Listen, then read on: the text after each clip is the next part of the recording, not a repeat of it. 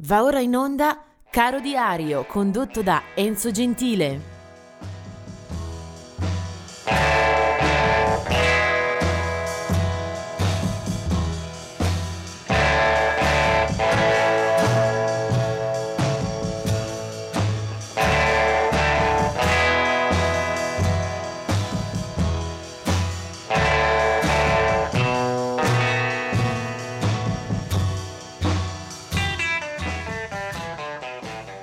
Oggi è il 18 settembre ed è una di quelle date che non ammette davvero dubbi. Potrei fare sicuramente una puntata monografica e non sbaglierei, eh, giusto però per dovere di cronaca, eh, segnalare un po' dei nomi che comunque eh, risultano, trovano riscontro nella pagina di Caro Diario.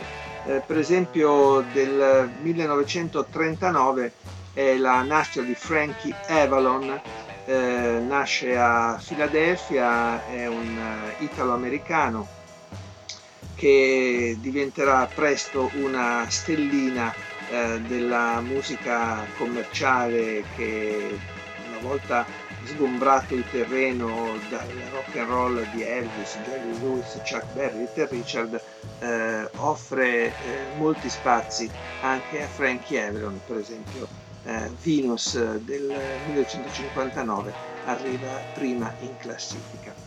Eh, poi 1944 un raffinato eh, cantautore si chiama Michael Franks, del 1949 è Kerry Lithgren dei Kansas, del 1951 è la nascita di D.D. Ramone, uno dei grandi eh, e importanti testimoni eh, del punk eh, d'oltreoceano. Nel 1962 è Joan Catherall eh, degli Human League, formazione di synth pop elettronico.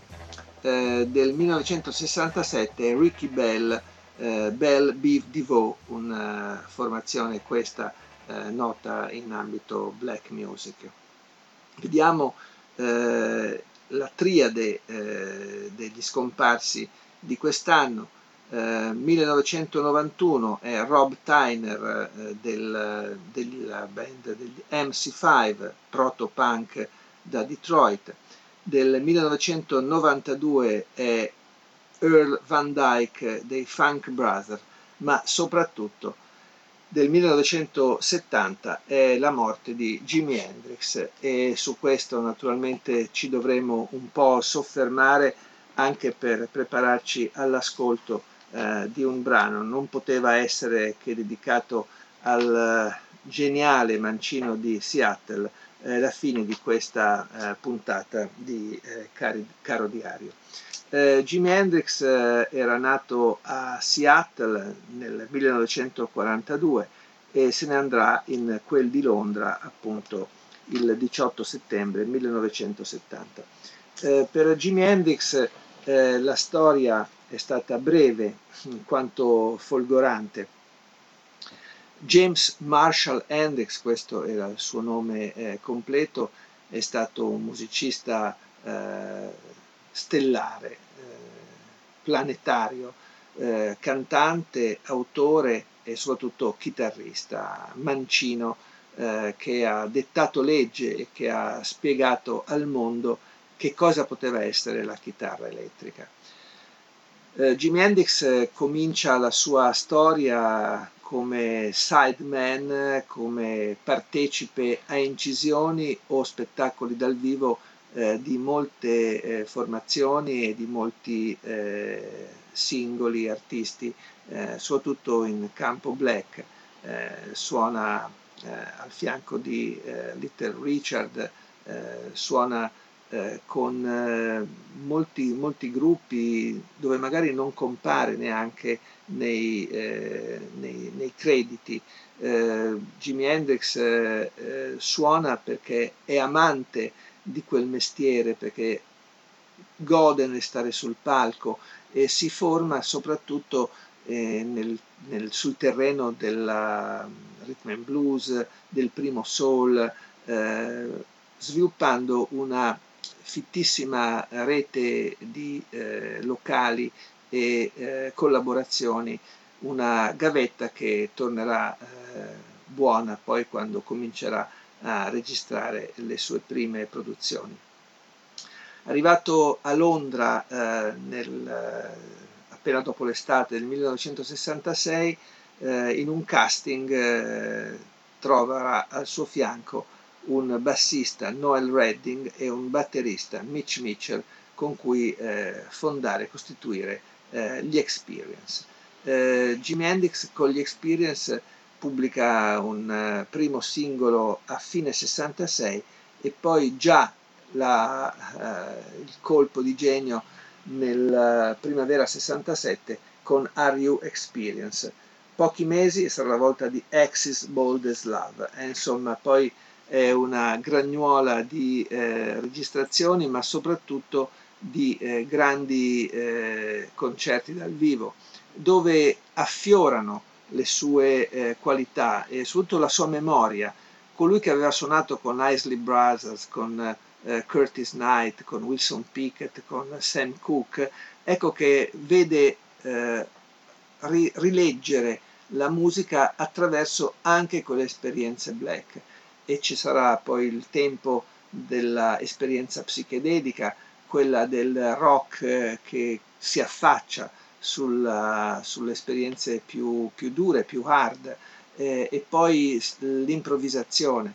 Eh, fino al filmato che forse tutti hanno nella, negli occhi al Festival di Woodstock dove addirittura Hendrix affronta eh, l'inno americano Star Spangled Banner, eh, un'altra immagine eh, archetipa, iconica del rock, quella che lo vede protagonista al Festival di Monterey Pop eh, giugno 1967 dove Jimi Hendrix sul palco eh, a fine del suo set eh, prende la chitarra, la cosparge di benzina e dà fuoco, anche questo un momento che risulterà indimenticabile indimenticato nella eh, leggenda, nel mito del rock. Eh, Hendrix eh, poi avrà tempo ancora per pubblicare due album in vita, Electric Ladyland del 1968, un doppio con una copertina controversa, quella non censurata prevedeva un eh, folto drappello, una ampia pattuglia di ragazze seminude e poi nel 1970 uscirà Band of Gypsies dove la formazione è cambiata e con lui ci saranno Billy Cox e Buddy Miles rispettivamente al basso e alla batteria. Pochi mesi e arriva poi la sua scomparsa in quel di Londra, eh, appunto in una eh, notte, in una mattina, eh, un malessere eh, dovuto all'ingestione di troppi barbiturici, visto che non riusciva a dormire, eh, fanno reazione con il vino rosso che aveva bevuto, con eh, un po' di cibo evidentemente non digerito. Nella notte eh, Jimi Hendrix eh, vomita e soffoca eh, quando ormai arrivano i soccorsi, è troppo tardi e giungerà all'ospedale praticamente senza vita. Si è speculato moltissimo sulla storia di Jimi Hendrix, e ancora oggi da qualche parte si legge vergognosamente morto per droga, una delle vittime eh, che il rock ha visto eh, a causa della droga. Eh, è forse il musicista più grande che il rock ha regalato al Novecento, eh, possiamo discuterne mh, mm, sicuramente, ma dobbiamo ascoltarlo. Adesso, forse proprio per ricordarne eh, la eh, forza di esecutore, in questo caso applicato al blues. Questa è una versione eh, stratosferica di Red House, lui è Jimi Hendrix.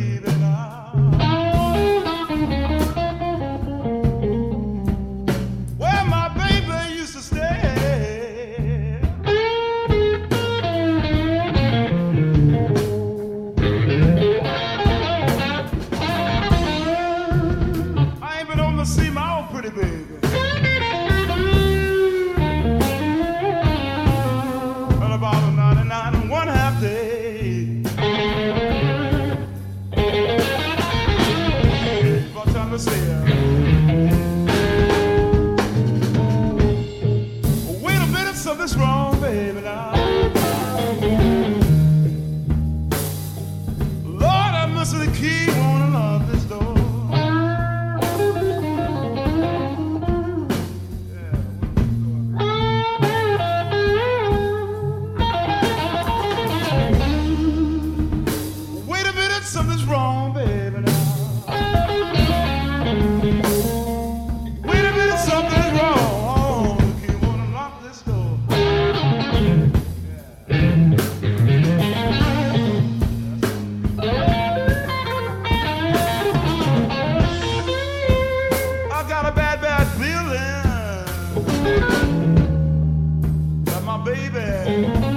my baby don't